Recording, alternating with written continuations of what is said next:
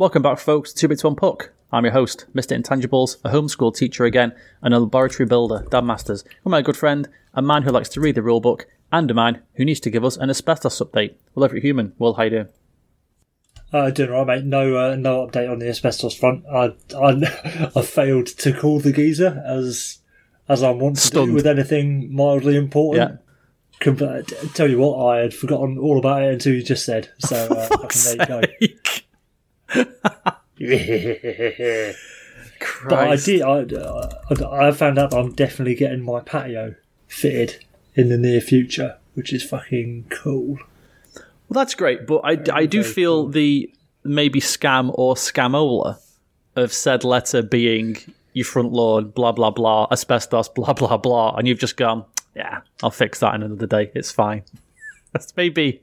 It's maybe maybe maybe them finally acting on my patio is uh is like it's like hush money, but without it being I don't even know it's hush money. You know what I mean? Maybe. Well, I'm just glad that there aren't maybe small people around you who have to rely on you for things. Well, that's, I'm just happy that's not the case. Okay, right. I resent I resent the implication. I can I can keep my babies soon to be two of fucking fed and watered. Thank you very much. don't don't you worry about that. I love how the missus is going to come home one day and be like, where are the kids? And you're going to go, kids? Oh, oh shit. Oh, I need to go to shops. I'll be back in a minute. What kids? What are you what are you talking about? what kids? No, come on, come on. Give me give me a wee bit of credit. A wee bit of credit. What what fucking um. What shit have you been building there? What are you fucking mad scientist now, are you? Oh no, George has got me back into Minecraft. So we're back on that again. Oh, all right, all right. And we're playing it So you made it sound like you're actually building a fucking laboratory. No. the the yeah yeah the Cheshire branch of uh, of Pfizer or whatever. No, I have. Well, I have no discernible skills apl- applicable to the real world at all. So, me building anything would be Minecraft, however, sorted. exactly. It's a great game to play with your kids. It really is because it's just you just let their imagination go crazy. So we're just so we're currently. I said to Georgia, I said, let's not have something that's going to take us five minutes. Let's try and do like a big project. We can just keep going back to it whenever we want. There's no timeline. So she said, all right, I want to build Jurassic Park then. So I said, okay then.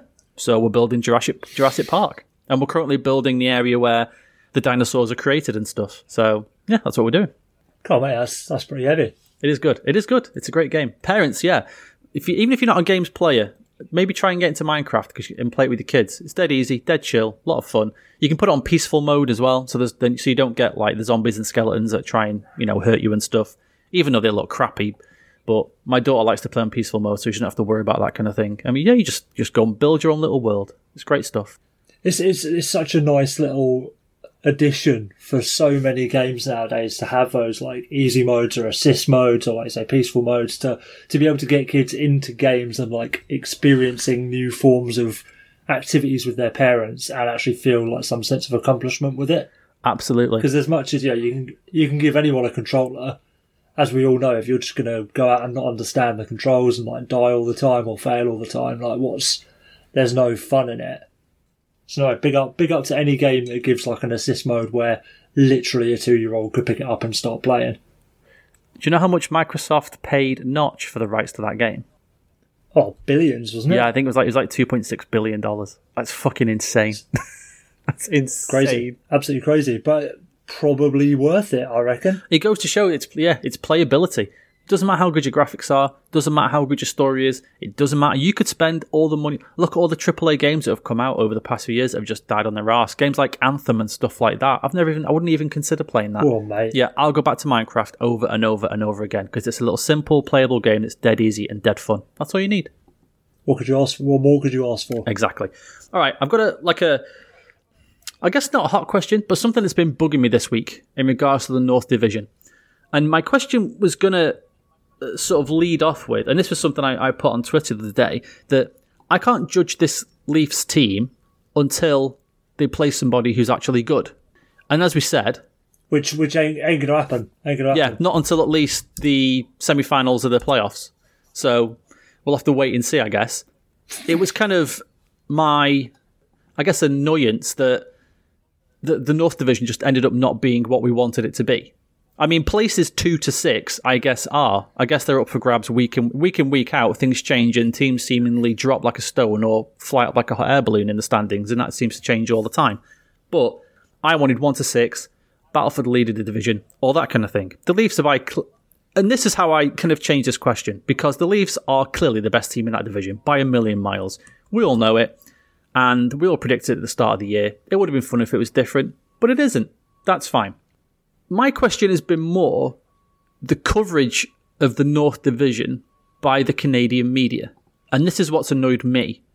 And the the kind of pushing of the narrative that Auston Matthews, Mitch Marner, Connor McDavid, and Leon Draisaitl are dominating the league is just wrong. And I don't get and I'm going to maybe insult an entire nation here, as is my want to do, as it's my show and I can say these things. And I apologize, Canadians, not trying to. You're all lovely people. Please don't hurt me. I mean, you wouldn't because you know, you know, it's Canadian. You know, it's That's Canada. And, their whole shtick. yeah, they're really nice. But the I, I don't know if it's like a because oh God, this is gonna. I'm sorry. I'm not trying to ruffle any feathers. I'm so sorry. But because a Canadian team, it's been so long since they've won a cup, or is it like an inferiority complex in Canada? or something like that. Because all I keep hearing is about these players who are supposedly running roughshod over this league, and they're not. They're running roughshod over a terrible, terrible division. And I guess I guess we'll start with that. Yeah, it's and, and and a lot of the focus is being put on the North Division with this discussion, but really it should be applied to evaluation of any players uh, across the league because there ain't a league this year. It's it's four separate, completely separate divisions. Might as well be playing in different fucking leagues. Like to say even Nathan MacKinnon or Victor Hedman or fucking whoever you want it to be, like there isn't going to be a best player in the league this year, or at least you can't you can't assess a best player in the league this year because you ain't playing three quarters of the league and and even even more so with anyone in the North Division because they are the smallest division. Therefore, there are the largest number of teams. What twenty four teams that they're not playing, as opposed to twenty three for any player in any other division.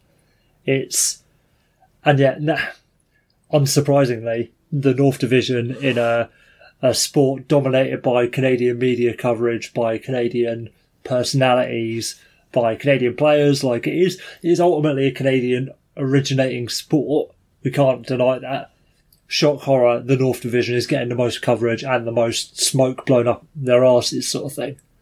And and that's it's fair in some sense because, of course, like you know, Sportsnet and TSN and all that are going to cover the North Division more because that's what their that's where their customer base is is based.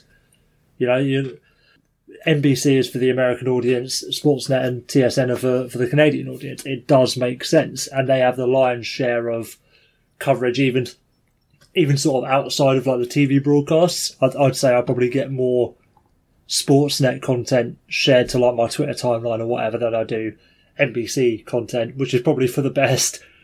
Um, and, and and it's, it's it's only exacerbated by the fact that yes, McDavid, and Draisaitl, and Marner and Matthews are having stellar years in the North Division, and and that's it. That's end of conversation. You can't be the best player in the league if you're not playing three quarters of the league. I, I'm not against the amount of coverage. As you say, it's a Canadian sport mainly. I get it. There's only seven teams, but it is a Canadian, you know, the Canadian national sport. There's going to get more coverage. I listen to Canadian radio for that coverage. I have no issue with them covering the North Division 95%. They should do because that's that's what they're going to do. But it's the constant kind of. I listened to 31 Thoughts this week, and like I thought Marek oh, was smarter than this but the way he was like, you know, that kind of why do the why uh, why do the other three divisions hate the North Division? I'm like, what are you talking about? Nobody hates the North Division. I think they're just looking at it like, why are you going so gung ho and crazy saying that the good players are ripping up the NHL when they're clearly not? And the kind of, can you believe Auston Matthews has got 17 goals already? Can you believe Connor McDavid's got 38 points already? Yes. Yes, I can. Because they're playing terrible teams every other night. They're playing Ottawa or Vancouver or Calgary or Montreal when they're hitting the skids. There's there's no other good teams. They're all terrible. And this constant Oh my god, can you believe this? Yes, yes, I can. I can believe it completely. Why are we surprised at this? Auston Matthews is not suddenly just a good player. He's been a good player for the past three or four years. Now, it, it's, example, it's exemplified more now because he's playing against awful goalies and awful demon every night. McDavid is the same. He's not suddenly just got good. He's always been this good. But now he's playing against worse teams. Matthews isn't having to play Tampa and Boston or a resurgent Florida. McDavid's not having to play a stingy Dallas Stars defense or a, a Blackhawks team who's suddenly on the rise or whoever. Like you say, they're not playing 75% of other teams. So Marek going on saying about like, oh well, clearly uh, the American uh, people hate the North Division. I was like, this is a weird like inferiority thing or something. I, I don't get it. And somebody made a really good point on Twitter about they replied to a tweet which was the you know we're focusing too much on the lack of defense in the North Division. How about it's just there's really good offensive players? And the best reply to that tweet was, "Name me the top five D men in the North Division." And then we'll talk about how good that D actually is. So, for um, high danger scoring chances given up so far this season, yeah, yeah. Of the of the top ten teams in that category, or the bottom ten, however you want to look at it, the ten teams who've given up the most. Um, how many of them do you think are from the North Division? Just the teams, yeah. Just the teams. It's got to be six or seven. It's fucking six. Yeah. There's only one North Division team who's not in the top ten, and that's Montreal, who are who are pretty stingy defensively, to be fair. And the top four: Vancouver, Ottawa, uh, Winnipeg, and Edmonton have given up the the most the most fucking high high danger chances against. Like these, granted, that sort of has a double edged sword effect where yes, that is they're generating more offense because it because of it. But these Canadian teams as a whole are fucking leaking high danger scoring chances against. Absolutely leaking them. Utterly leaking them. Like it's it's ridiculous. Credit to the credit to the Canadians. They're they're doing well. They're they're they're up in to my maths eighth in the league for for not giving them up. If I, if I've made any sense of that, but yeah, yeah. of course you're going to do that when you've got Carey Price Carey Price playing pretty well, and you've got Shea Weber, Jeff Petry having a fucking career year and shit like that they're all just fucking diabolical. And even when you take it to to like shots allowed in um in general, what have you got? Fucking even even Montreal Montreal are the only ones who are doing particularly well there. They're minus nineteen percent in shots allowed at five on five compared to the rest of the league. You got fucking Cal- Calgary are doing alright, minus seven percent. Who's the big one? Yeah, Vancouver plus eighteen percent. Winnipeg plus fourteen percent. Oh my god. Ottawa, who who are meant to be the default fucking bullshit team in the league, they're limiting their five on five chances against better than eh, almost every other team, which is which is ludicrous. Like this is this is a fucking weak division defensively, with granted some incredible offensive talent. It's yeah. You don't even you don't have to fucking look into fancy stats and all that shit to fucking work it out this was stuff that we knew going into the season. This was stuff we knew going into last season. Like defense has always been an issue for these Canadian teams. The Leafs, Oilers, uh, the Jets, obviously, the Senators, the the fucking Canucks. The only two teams that you could argue have competent NHL defenses going into this season are Montreal and Calgary, and that and that's just on paper, and it's and it's it's bearing out. Like yeah, you you don't have to do any any advanced analytic uh, analysis of these teams to work that out. That's pure eye test shit. People fucking knew it coming in. And it's been an issue for years. So it's a perfect storm. And it was always going to end up this way. So for people to come out and say like, oh, we're going to have to give out four Hart trophies, one for each of the Golden Boys in Canada. It's like, fucking shut the fuck up. You're, you're an idiot. You're, they, they shouldn't give out a Hart trophy this year, frankly, or they should give out one for each uh, one for each um, division, or give it out after the playoffs. I agree on that completely. I agree on that completely. I was gonna. Well, I've I've got a, a, couple of stats in minute that I'll come back to, but you mentioned the Hart Trophy, and this was something I wanted to talk about. Is that surely the Hart Trophy consideration should be like you say, like it, this is going to be massively affected. How can you have a Hart Trophy if you've only played six teams? How does that doesn't that doesn't make sense? I don't understand how that makes sense. I It especially doesn't make sense based on the way that we've treated the Hart Trophy as a best player rather than a most valuable player. yeah If you again, is it that time of year again? if you if you purely look at it as like value, then yes, you can have a most valuable player across four individual divisions because you just measure that player's value against in the games that they played. That's absolutely fine. But it's when you start comparing their performance on like a skill level, like an achievement level against other people who have played different teams on different teams with different players, yada yada yada. You can't fucking do that. You can't. It's, it's uh, mental. Absolutely, absolutely. You might as well be comparing fucking Auston Matthews to Tom Brady at that point because it's not the same.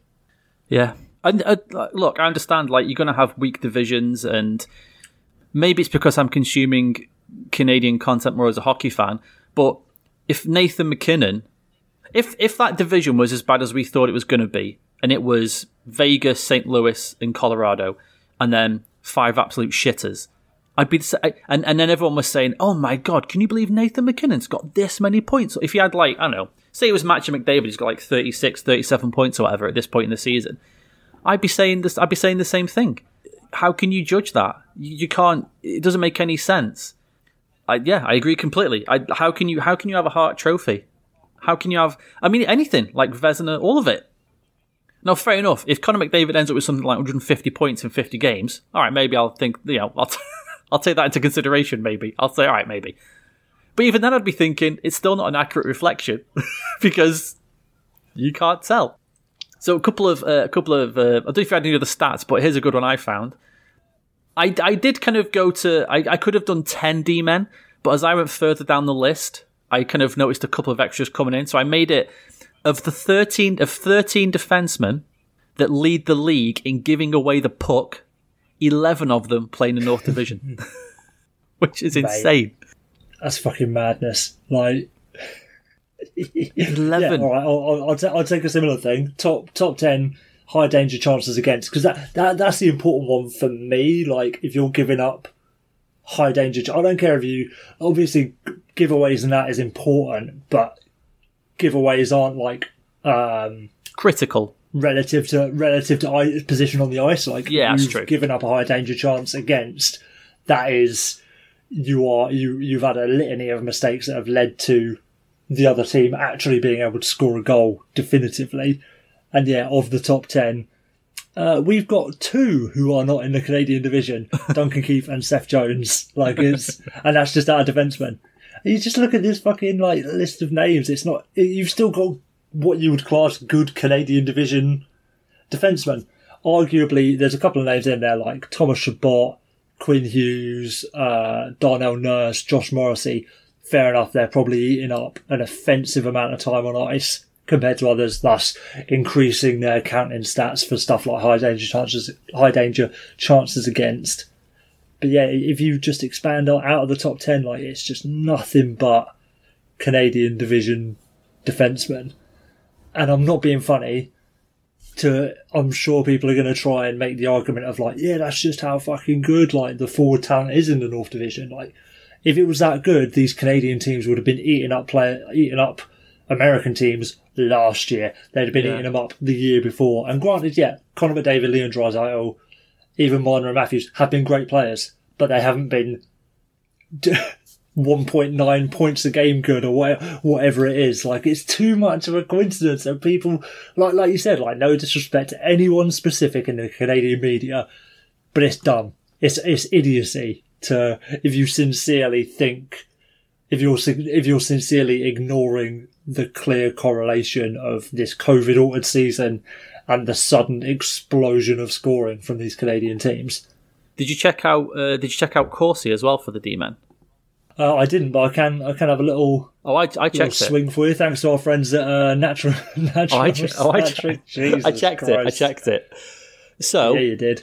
in the top thirty defensemen uh, for Corsi, and I did put the. I always like to put the uh, the time on ice as well. So it wasn't just like anybody. Yeah. You know, if one guy's played one game, that doesn't obviously fucking count.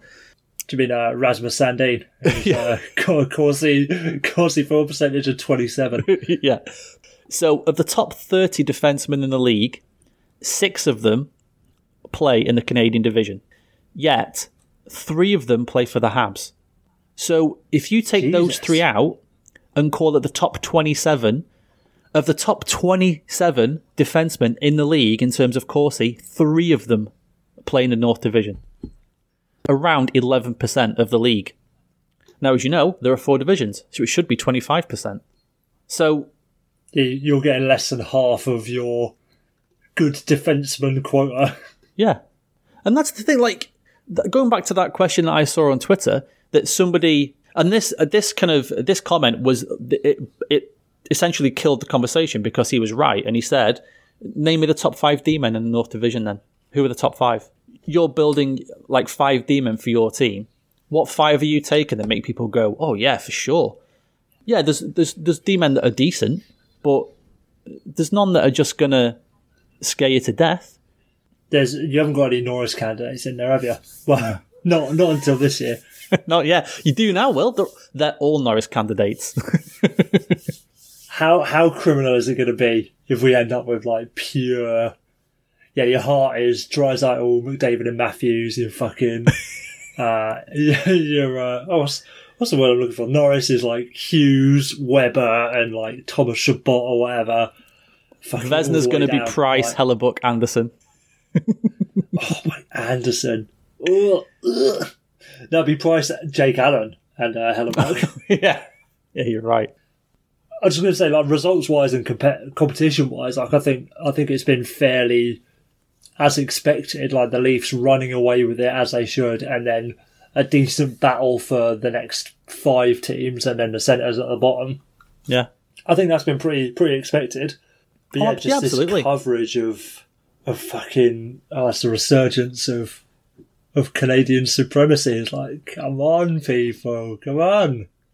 Yeah, yeah, and to, to circle back around to that was my original. That's my original issue.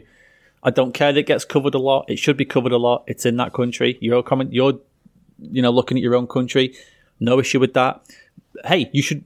We're all impressed by the the rate that, like, you know, that those top, like I mentioned, those top four players are performing. They're performing really well. You can only beat who's in front of you. You can only play who's in front of you. That's great. But don't pretend like they're ripping up the league completely because that's where you just lose all credibility because and they're not. And I just and it, it it irked me because I could have mentioned it last week, and I just keep seeing it more and more and more and more.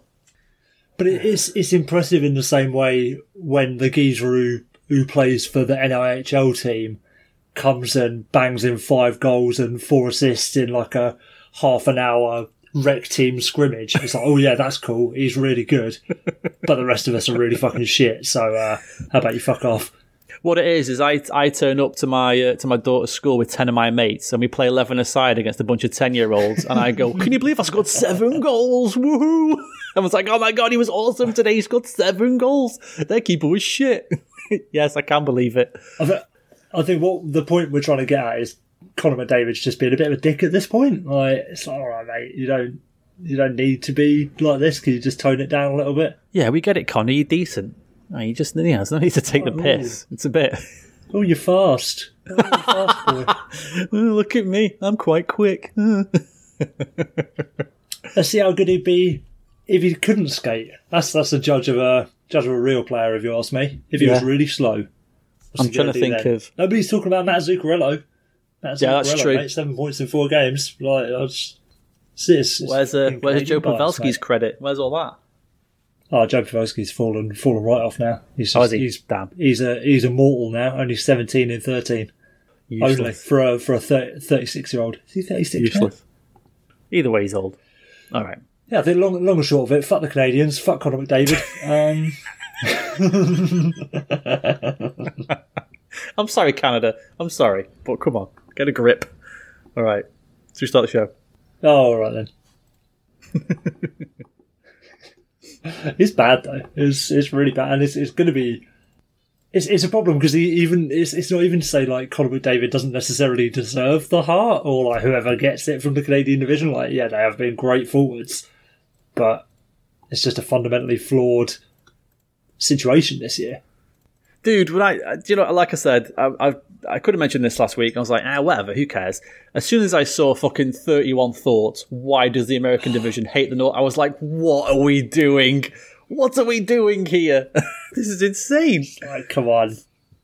I thought we were. I thought we were all real people. We're Yeah. not just. But then, how how much of that is Sportsnet's? Uh, you know, the fucking de- decision makers, the bankrollers, saying we want you to ham up the Canadian division as if it's a fucking pro wrestling like uh, bit.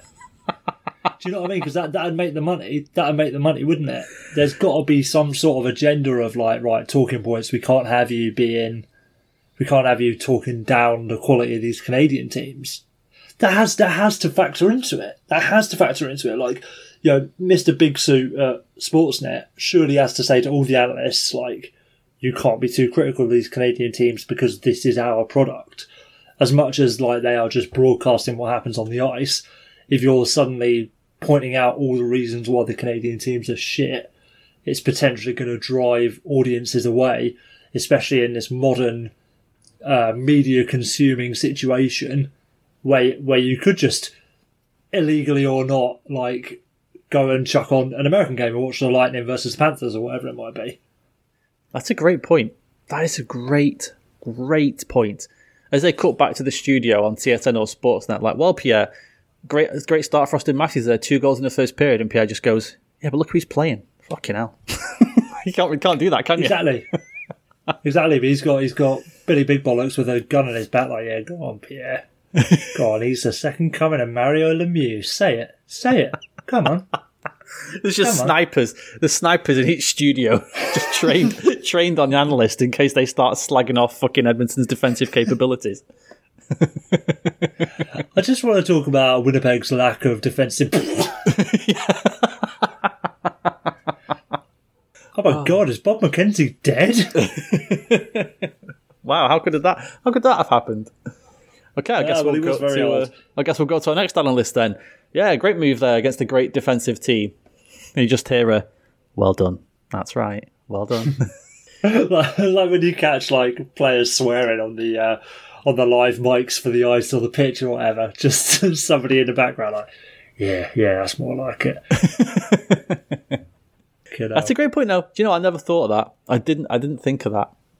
You're right. They can't go on the air, can they? On radio, on TV, or anything, and just basically say how bad the, the defensive play is. Because, you, like you say, you're like you're you want people to watch. Oh, and do you know what? Okay, clearly this wasn't the start of the show, and I'm leaving all this in. The other thing was as well. I was listening to uh, Overdrive as I want to do, and I know it's Leaf centric, but I do believe they do a good show. I genuinely believe that. And they were talking about the game against Montreal on Saturday. Bearing in mind at this point, the Leafs, I think, were 12 points up in the playoff standings. So, all right, they were, I think they were like five or six ahead, in, but they were 12 points ahead in the standings. And they were talking about, I mean, wow, big game this weekend. Oh my God. I mean, wow. I was like, what, how? 12 points clear. How is it a big game? Like, you guys literally can just cruise all the way through now. Just start resting, guys. Who cares? You can just cruise. It's not a big game. But now you've said that, you're right know. they have to push it as a big game. They have to push it as an important game because you can't 'Cause when- just say, "Pff, I mean, who cares? Whatever. I mean, yeah, we'll be fine. To be fair though, when you're giving up four goal leads to the Senators, you kind of have to look at every game as like this is a must win because who the fuck knows what's going to happen if we don't treat it like that. Must win game tonight. Must win. We're only six games up on everyone else. Must win. I don't know what's going to happen if we lose this. The wheels are going to come off. You, you are right. That's a great point. You are right. They have to promote it as such, don't they? They've got a job to do. Not just to report on it, but to also promote what's going on on their stations. It's a it's a great uh, microcosm of the issue with uh, you know corporate run media, be it uh, be it real news or, or sports news. But that is a probably a conversation for a different day, really, isn't it? Yeah, I guess so. Right, this time, shall we start the show? Nah.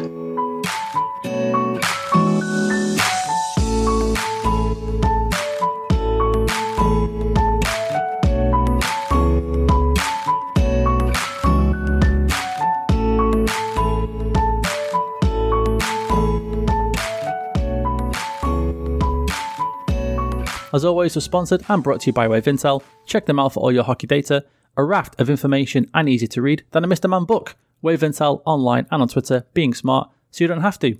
Also, check out Three Men and Their Babies podcasts at men underscore babies on Twitter. And we're on iTunes, Stitcher, Google Podcast, Amazon Music, Spotify, smart speakers, anywhere else you listen, and being played while the cover from one of our plane engines falls to pieces in midair. And if you could leave a nice review where you listen, that would be great. Your first stars of the week this week were uh, a hockey player called Auston Matthews, who's been christened the second coming of Jesus Christ by the Canadian media, and Covenant House Ben's Kids Health Centre lead nurse Elisa or Elisa Simpson. I apologise, Elisa or Elisa, whichever way your name's pronounced. But uh, she's been a registered nurse since 2013 and works as the lead nurse at Toronto's Covenant House Ben's Kids Health Centre, where youth experiencing homelessness and survivors of sex trafficking receive mental and physical health support. And when I read that, I was thinking she should be the first star of the week every week because that job sounds horrendously distressing and like hard. So fucking Elisa or Elisa, you are an absolute legend. Massively, like you can't you can't stress how important it is to work with uh, you know survivors of abuse of, of, of any nature and, and especially children. You know because because that's going to have such a long lasting effect on their emotional well being and their emotional development. So yeah, uh, Elisa or Eliza, fucking power to you. You got the seal of approval from from Two Brits One Pack, which I know you've been yearning for. It's the only reason you got into the business in the first place. Hopefully, one day, two fucking idiots from England will think I've done a good job, and I can and I can retire happy. Quickly, You're getting listening. go on. It's all it's all it's all over now. You can stop trying. Yeah, yeah, that's it. I, I will say just quickly, wildly off topic. I did used to work for. Um, I was like seconded to like a district nurses team, which is nurses that go out and about Oh, yeah. and see people. And the the team I was working with primarily focused on children, and they'd found out that from sort of an early early age, you have to have those bonds with children. And they found that babies that even if, if babies had had uh, sort of up to one year old, if they'd been in not abusive houses and they were hit or anything, but they were just kind of left to run for themselves or left kind of feral, if you will, even up to the age of one, they found then that after that they would have massive issues. So it's like it is critically important from uh, the second like that baby gets into the world that you start helping it and bonding with it and do because it does matter. So people like Elise doing God's work. And there's just just to get one last completely unqualified sta- statement in on that topic. Like, yeah, again, basically wildly off topic, but like there is no shame in like admitting defeat as a parent. Do you know what I mean? Like, if you are not in a right position mentally, physically in your your life for whatever reason it might be, like giving a child up for adoption is a is a noble thing to do. Do you know what I mean? Like, Yeah, because in the end it benefits you- the child can- more.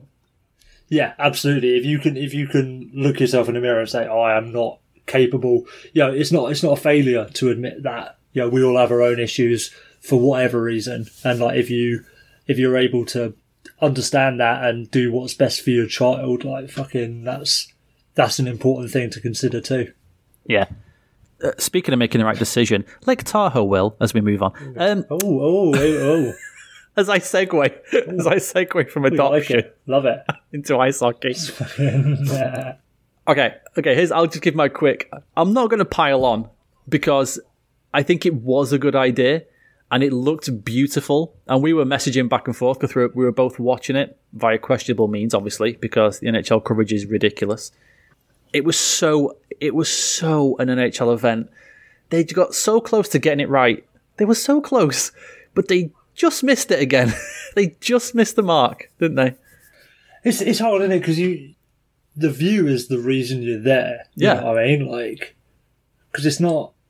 Yeah, to have those to have those shots when you're cut into intermission or, or TV timeout or whatever of of the lake and the mountains in the background, swooping in for a face off or whatever, and you've got that all around you with all the trees and stuff. It looks incredible, and that is the whole point. You're doing it there. Otherwise, you might as well just do it in like a Walmart par- parking lot or whatever, and it like it doesn't if you haven't got the view, there's no point being there. And to to fully appreciate the view, yeah, a mid afternoon, uh, you know, kickoff puck drop would have been is is the ideal time to do it. And to an extent, from from my understanding and the reports have been made, even even in the morning, like it started out a bit drizzly and hazy and stuff. Like it was meant to be perfectly acceptable conditions, especially when you can compare it to like um, the Philly Boston game the day after. Like they they obviously started a little bit later than Colorado Vegas did, but you still had the sun, and it was still obviously wasn't that much of an issue. So I think there is an element of bad luck there as opposed to bad planning to an extent. Obviously, you know, it's I, I think they probably made a calculated risk, knowing full well that yeah, a seven pm puck drop would have been ideal, but you're going to get more eyes internationally, especially by having the the 12 pm puck drop, and just unfortunately didn't work out. I think my only thing would have been if I was planning an NHL game outdoors, I'd maybe try and avoid the sun. And I know, I know the weather predicted cloud cover and all that, but somebody must have said, somebody must have I, I, say this all the time, somebody must have been sat in a meeting with Gaz and Bill and said, what if the clouds just aren't there and it's really, really, really sunny? What do we do? Like, somebody must have said that. But I, I mean, I understand what you're saying. There's TV contracts, and like you say, the international market. Because we, let's not forget, it is an international sport. Especially if you know you want to try and catch some sort of Scandinavian countries or Eastern European countries or that kind of thing. It does make sense to have it there for, for a for the marquee event of the season as well. Yeah. And so I mean, close. they they got it done in the end. Like they had contingency for it at least. I suppose the the, the major risk that we were facing, especially when you look at some of those like highlight compilation clips of of the sketchy eyes making people, you know, players and refs fall and stuff. Like we're just lucky that everyone came out of it unscathed to an extent. Yeah, that's like, that was point. the biggest risk really because they got the game done in the end and and whatever they you can argue it ruined the integrity of, of, of the game being played, but whatever, we we got three periods of hockey done within the 24 hours, so fucking jobs are good as far as I'm concerned. Is that the longest game ever? Game time was like 10 hours 37 minutes or something. It's got to be. so, shit, and nobody got done for delay a game. That's, ah, that's the crazy. mental thing. With NHL should have. Wanted... Gaz and Bill should have gone and sat in the penalty box for two minutes for, t- for a nine hour delay of game. I, I just loved how like well, the game resumed at like five a.m. our time. Yeah, is that about right? I think it was. Mate, any, yeah, yeah, because it was midnight later, Eastern. I'm sure it was midnight Eastern. Yeah, so it would have been like five, yeah, five, hours. Yeah, midnight Eastern they started. so, mate, any any later, I'd have, I'd have thought about waking up early and catching the uh, catching, catching the last two periods. There, there was there was a little bit of issue with the sun in the Boston game because I know on Pastrnak's first goal, Marchand said he passed it because he couldn't see the goal. So it was a two on one. Look, and Marchand said, I, I passed it because I couldn't see the goal. I had no idea where the goal was, so I just passed it. even even just watching watching that goal, I was thinking, like, how did Pastrnak anticipate that puck coming? Because like you you couldn't see fuck all. And you know, and even the commentary in that game as well was very like they were behind. I think on four of the Boston goals, you can hear them going shot and he scored because everyone stops and the players start celebrating. And the commentary team are like, "Oh, he scored! He must have scored." Okay, okay, yeah, because they couldn't tell either. Because I could. It was like I was watching hockey for like the you know when you watch hockey for the first time and you're like, "Where the fuck is the puck?" I'll get in a minute. Yeah, oh, there it is. Got it. Got on? it. Got it. I kept doing that in the game. I kept looking at like, "Where's the puck? Where's the puck?" I was like, "Oh, okay, there it is. There it is. Got it. Got it. Got it." It's hard, isn't it? Because you you almost want these, especially like the weird location outdoor games. You almost want them to be like exhibition games so that like there isn't any bearing on the league standings if if there are issues with shadow or or sketchy ice or whatever, especially in a shortened season such as this year. But then you run into the issues of if you make it an exhibition game, it ain't going to have any. I'd say we've all watched exhibition hockey, but we haven't, and there's a reason for that. Like, yeah. and that's the problem.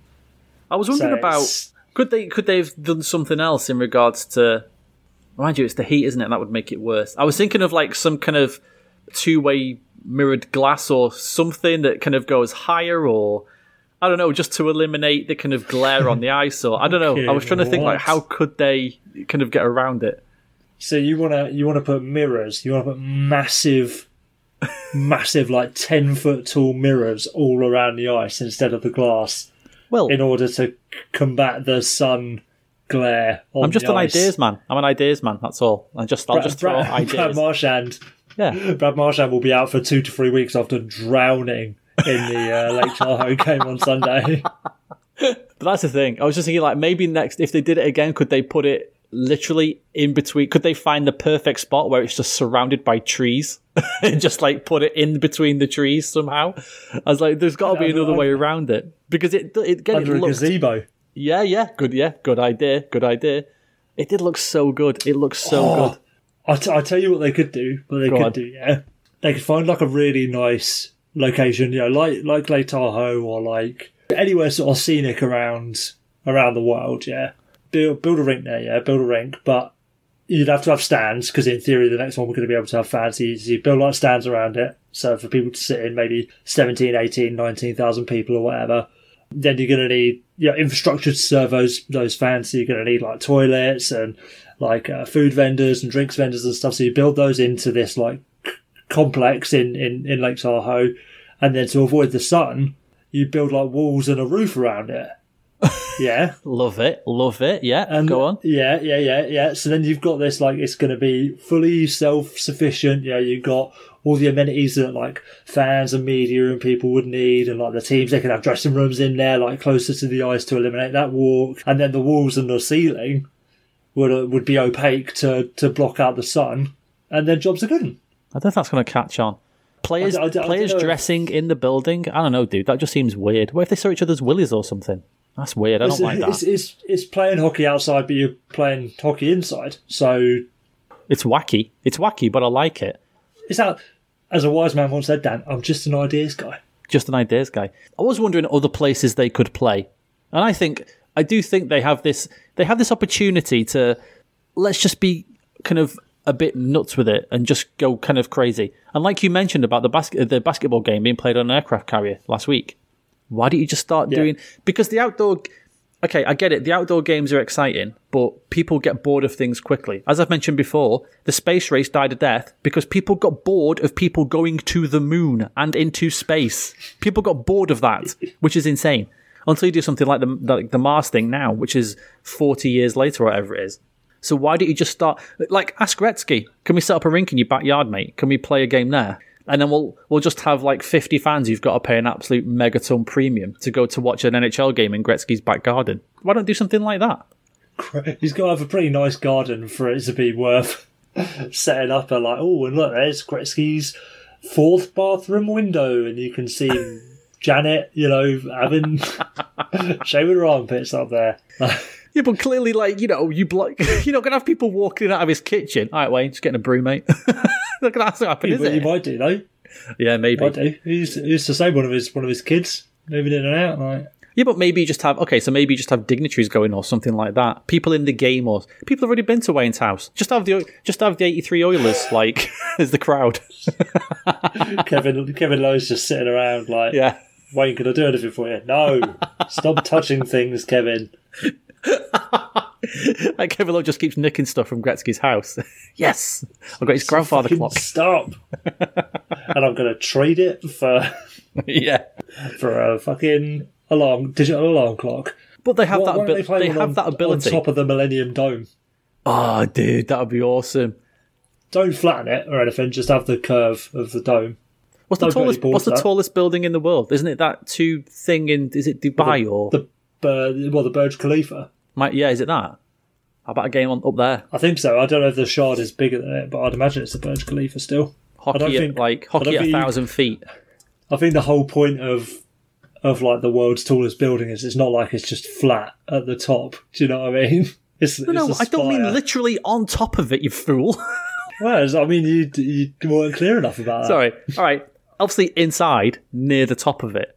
But yeah, just just do that because you because why not? Why not? You have you have hundred how many fucking games a year? You have eighty two games. Just have one in a wacky place and make it more fun. Make it interesting. Maybe then more people. I will reckon that'd in. still be interesting, wouldn't it?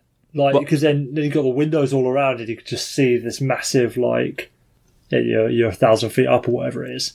Yeah, like like a desert oasis stretching out in front of you. And I will say last I thing on, like last probably thing on can't, Lake Tahoe as probably well. can't have a rink. Go on. Let's have them play roller instead. yeah, it'd be fine. is fine. No problems there. Shout out to the people that they honoured during the game. Did you see the screen? Shout out to Dusty Gooch.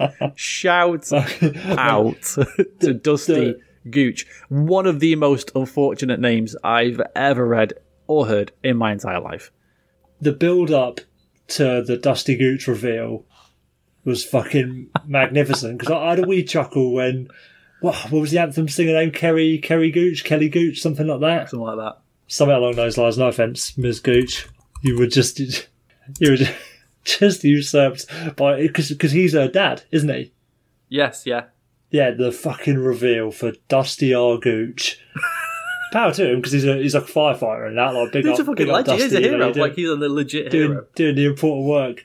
But fuck me, fuck me. How how did his parents do pull that one off? They did him bad, but also just change your name. Change your name. Who cares? Now, why why would you? Why would you? If you're blessed with such a wonderful name as Dusty Gooch, like how could you? Mate, I, I tell you now, I tell you now, there's gonna there would have been lists of like here's all the first responders that we can honour, like because I think they're all local, aren't they? I think so. Yeah. because he was he was on he was on duty. Yeah, a list of like however many it is, 200 first responders in, in a local Lake Tahoe area or whatever who are nominated. Guarantee whoever was flicking through that list, first name he highlighted was Dusty Gooch. On mate, we've got to get Dusty Gooch on there because because of like the memeability of it, and then you're going to get more free advertising for the Lake Tahoe games and stuff, more free exposure and stuff. It's guaranteed that was done deliberately. He was chosen because his name was Dusty Gooch. Yeah, genius, genius PR move. They're going down the list, aren't we? Marie Phillips, Steve Andrews, Brian Johnson, Dusty Gooch. Okay, I got it. I got it. We let's go. Was he was he the last one revealed as well? Like He had to have like the. X Factor winner. Yeah. And finally, your own. Dusty Gooch. Oh god, they should have had like they should have had him come out like like stars in their eyes, like through the smoke, through the doors. Like here I am. it's Dusty Gooch, everybody. Tonight, Gary, I will be Dusty Gooch. Oh god. But that's like you say though. How could his parents do him like that? I don't think Gooch was a thing 35 years ago or 40 years ago. Will I don't think Yeah, it was I- like I- you know what I mean. Yeah, it's not like his name's Dusty Perineum, which would still, which wouldn't wouldn't be quite the same, would it? Really? Dusty perineum. Oh, you you your boy's got the fucking medical terms. Hmm. Don't worry about me. Oh god almighty. Dusty perineum. Dust. okay oh, now. oh dear me. It's, it's it's it's very dumb, very very dumb. Oh, but Oh, it's so stupid. It's so stupid. it's, it's working. Who who doesn't who doesn't love it? Who doesn't love Duh, Dusty Dusty Gooch? Uh, And you know what? Do you know So why? what? Do you know why I clicked on? Do you know why I even saw it? Because it was fucking trending on Twitter. That's why. Dusty Gooch was trending on Twitter. oh, and mate, I'm you didn't- you that person who went, why is Dusty Gooch trending? What the hell does that mean? so I just clicked on it. I had to click on it. It's a thing of beauty. Bravo, bravo to the NHL. See, they know how to do these things. They just choose not to most of the time. Bravo as well to Mr. and Mrs. Gooch because they could have gone with something just like, I don't know, Carl or Greg or Brian. But no, Dusty. Well done, Mr. and Mrs. Gooch. Wherever you are. Maybe they should be the first stars of the week. What more, over over Auston Matthews or over Elisa or Elisa? Both. Both. They did the they did they did the world Yeah, a they, service. They've done, done God's work there, haven't they? They brought us all together in the in the spirit of jokes. Was it his destiny? His destiny. It was his it was his destiny to do it. Speaking of perineums, uh, Mike Babcock is on the uh, his own. Uh, red- I was having a water break. Fucking. Sorry. As we've as we talked about massive, the he's a uh, massive fucking gooch, isn't he? yeah yeah yeah not even dusty as well not no dusty it's full on it's uh no I can't say oily that sounds terrible um, Oh, yeah, yeah. Yeah, sorry, that's bad. That's bad. As we discussed last week with the the Tony DeAngelo redemption story, Babcock's been doing the rounds since as being announced as the University of Saskatchewan head coach on a two year deal. He's been doing the rounds, and I guess part of his kind of explanations for, for what happened and the the accusations leveled at him. This is this is clearly just a way to, to worm his way back into the head coach conversation in the NHL. Yeah, yeah, this is this has got to be the way to do it. But I don't, I don't necessarily think he needs to take that job. Where is it? The fucking yeah, what University of Saskatchewan? Like, come on, mate. It's not even it's not even an NCAA team, a program. Like even even taking a, an NCAA job would seem below him at this point. Do you know what I mean? I don't think I don't think Mike Babcock needs to do more coaching to get his way back into the AHL, unless that's his. Do you know why I think he's? Go on. Go Do you know on. why I think he's doing it? No, why? Gen- genuinely, I think that he's realised I can't coach the way I want to coach, which is belittle everybody and be a complete shithouse. So what I'd better do is I'd better take a little job somewhere because he's still getting paid. But he's still getting paid six million dollars a year by the Leafs. Why would you give that up? Why not? I'm still getting paid by the Leafs. I'll go and do a little secondment somewhere, a little bit of temping. Who had the, Who did we joke, joke about at the temp agency back in the day? Oh, who was it? knows. That's that's a million. That's a that's one from the archives, isn't it? That's fucking yeah. That is an old deep deep cut. That is. But we we joked we joked about hockey player having a temp agency. Anyway, he's gone to a temp agency and be, you know, oh, can I uh, can I get a job somewhere? Oh, oh. University of Saskatchewan, Mike. I'll take it. And I think he's going there to try and to try out new methods of coaching, as in like a okay, I need to reintegrate myself back into coaching, and I need to think of ways to do it differently because I can't just go into a team now and be a complete fucking arsehole because I'll get called out on it. Yeah, I suppose if, if that's going to be like his attempt to prove or or get like character references of like, look, here's practical uh, situations where he's proven that he can change his behaviour. Because ultimately, the league the league won't care about whether he's a dickhead, do they? It's just about whether he can Of course not. be professional enough to not be a dickhead on company time. That's all it is. That's all they'll want. That's all. The Yeah, and they don't they don't want him to get want. called out on it. That's what it is. Yeah, definitely. The league don't care if he's a dickhead or not because he was being a dickhead for fucking years and years and years. As you mentioned, fucking listen to Chris Chelios, listen to fucking about the thing about Mike Madonna and all that shit. He was doing it for years and years and years, and nobody cared anything until somebody said, "Actually, a minute, I don't like this guy. I'm gonna I'm gonna publish his story." It's just they, it's just the league don't want it to come out that he's been a dickhead because that's the thing. That's gonna look bad, bad on the league. Yeah, it's can you can you rein it in when uh when yeah can you rein it in full stop like when you go home be a dickhead all all you want mate all you fucking want but as long as you're not a dickhead to fucking arena staff or Johan Franzen or young players or anyone really like that's I suppose that's what he's proving and to an extent I wouldn't be surprised if most NCAA colleges wouldn't be interested in him because of the nature of he's blatantly not going to be about for a while I don't I think he's even said as such like it's a two-year full-time volunteer commitment. So, like, yeah, he's he's basically he's not even getting paid for it. He's, he said, "I'm the transfer coach. I'm not here for. I'm not going to be here for 27 years." So it's like, all right, weird one. Not that surprising, but still, still a little bit odd. Still a little bit odd. I'll, I'll be interested to see how long he he has to has to grind it away in the fucking Canadian university leagues for some desperate GM to get on the phone and be like, please, please, please, we're four points out of the playoffs and we really, really need to make it and then get bounced in the first round in five games. Can you please come and help us, Mike, please?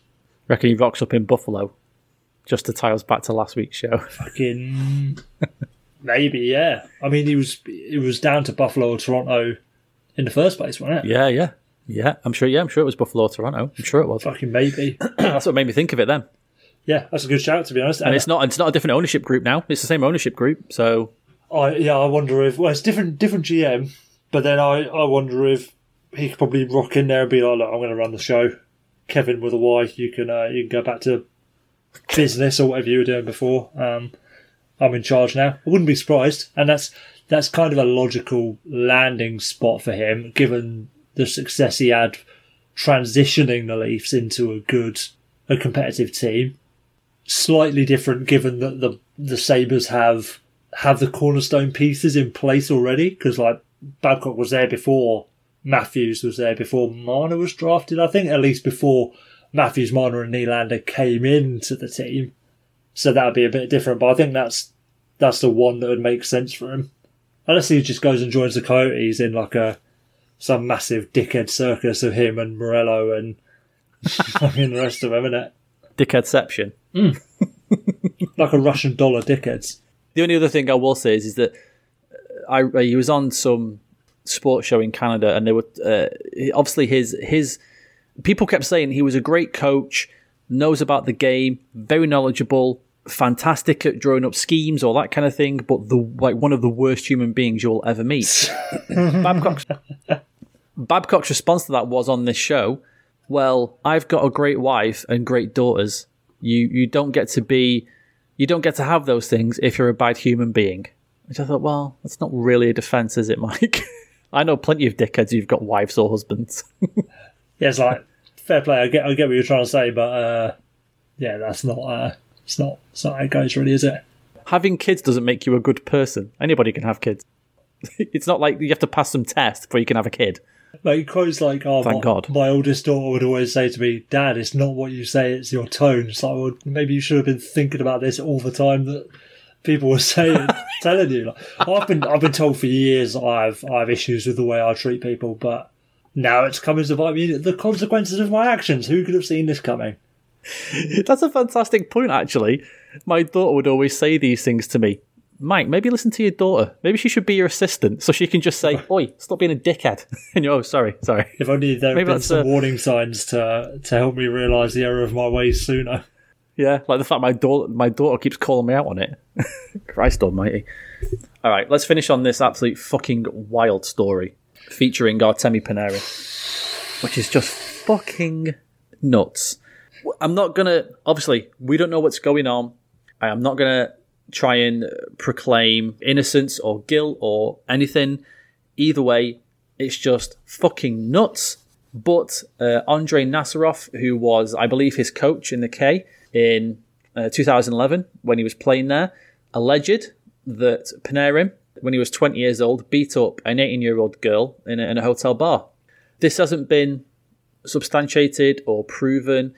The rumor is is that this is, and this is where it gets fucking insane. This is a political hit because Panarin is very much anti-Putin. We spoke about because he did an interview about 18 months ago or about two years ago, and we spoke about it then about how outspoken he is against Putin and how weird it was because seemingly every other Russian player, fucking like Ovi with Putin team and all that kind of thing, uh, seems to toe the company line, as it were. I don't know if they like him. I don't know if they like Putin or not. Maybe they are just scared of him. This is fucking nuts.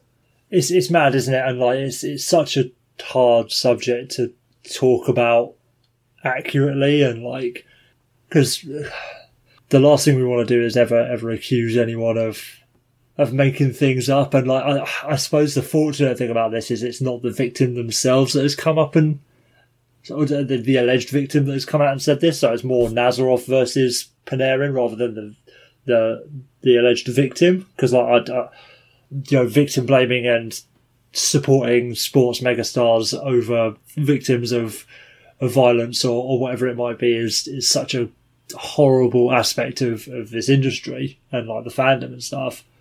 But that whole the fact that it's Panarin, a Russian player who is outspoken about Putin, just puts in such an extra wrinkle. Because arguably, if it weren't Panarin, if it was any other player, you you probably err on the side of like, yeah, I fucking believe it. What you anonymous NHL player, uh, you know, physically assaulted a woman in their in their uh, early in their career.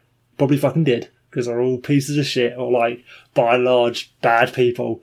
But oh, yeah, to have to have it come out like this is just very very confusing. Like I, I just, I just I hope the I hope the truth comes out. You know what I mean? Like I, I don't care if Panarin's ad- admonished of it or not. I just want it want the truth to come out. Like I want to know. I want I want him to to do time if he did. What's the quote from Nazarov? Send her to the floor with several powerful blows, which sounds like a fucking vicious beating if that is an accurate re- recollection of it. But at the same time, like yeah, I want Panarin to be. Yeah, just want just want the truth to come because what can you say? At the moment, it's it's you know a former coach accusing a former player of something quite heinous, a heinous crime, but with the quite clear potential for ulterior motives to to defame Artemi, Artemi Panarin. It's very complicated and very confusing. It's very complicated because um, the the upshot of this was that Panarin has said that he believes his family is now in danger. So the Rangers are basically giving him a leave of absence until this can hopefully get sorted out. There's no timeline on his return. His cap hit still stands. So the, looking at it from a Rangers hockey point of view, the Rangers are kind of, oh shit, we're now out our eleven and a half million dollars with a player who can't play at the moment. As with all this kind of, you know, lots of he said, she said, but the I did see a quote today that Nazarov's out of work in the KHL, and they believe that he's trying to please sort of political supporters of Putin to get a job.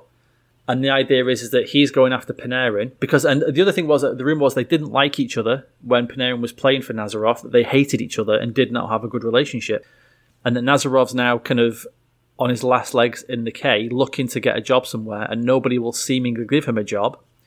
So he's trying to take down Panarin so that Putin could maybe go to a team and say, okay, you need to give this guy a job.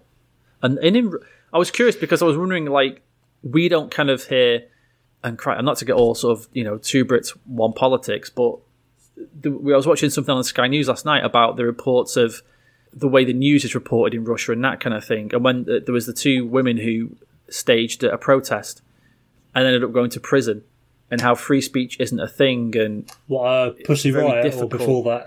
Well, after that, it might have been before that, I think. But yeah, but either way, you know, it was you're basically shot down immediately if you if you try and uh, kind of drum up any support against Putin and basic and basically in Russia right now the the quote is if the responses are if people support Putin, they believe Nazarov. If they support uh, Navalny, who's the opposition leader, mm-hmm. they support Panarin, which just makes it even. This is like this is reminiscent of. Do you remember watched that um, Alex Mogilny documentary?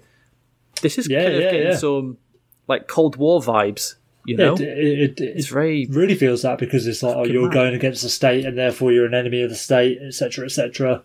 Yeah, it's it, the the waters are further muddied on like outside perception of this, and and being able to really make an informed, have an informed opinion on this because of the way, as as you kind of touched on, Dan, like Russia is skewed, our view of Russia is skewed by our own media as well.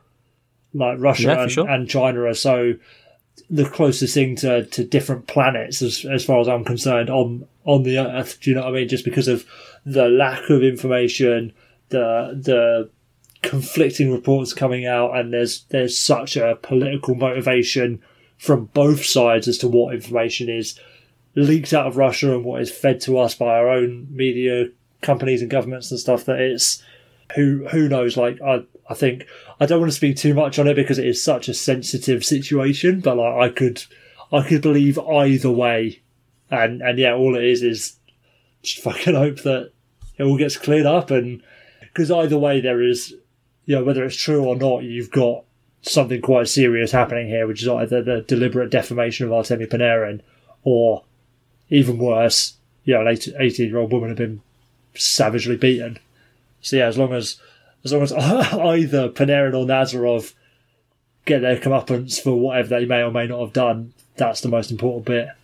And just to yeah, just to put an end to this, there's there's been no more evidence has come forward since uh, Nazarov's made these claims, and the NHL has said that they're not gonna investigate anything until they are shown or given some kind of proof or, or some reason to, basically which I think is the right thing to do.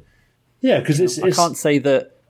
What, what, sorry, mate, go on. Sorry, I was just going to say, what, what can they? Because what can they investigate until the truth actually comes yeah, out? Do you know, it's not their it's not their responsibility. Like they've they've effectively suspended him with pay in a way via the team by giving him a leave of absence. You know, in, in like a more gentle way than actively suspending him, a more compassionate way. But yeah, until that's the right thing to do, until anything more comes out, and then yeah, if it goes to a criminal court and he's found guilty or anything like that, then then it's time for the NHL to act. Yeah, let's hope this gets sorted out quickly, at least. Goodness me, yes. Goodness me. yeah, for right, for everyone's short sake. one today. You've got to go and do uh, you got to go and do future baby things, don't you?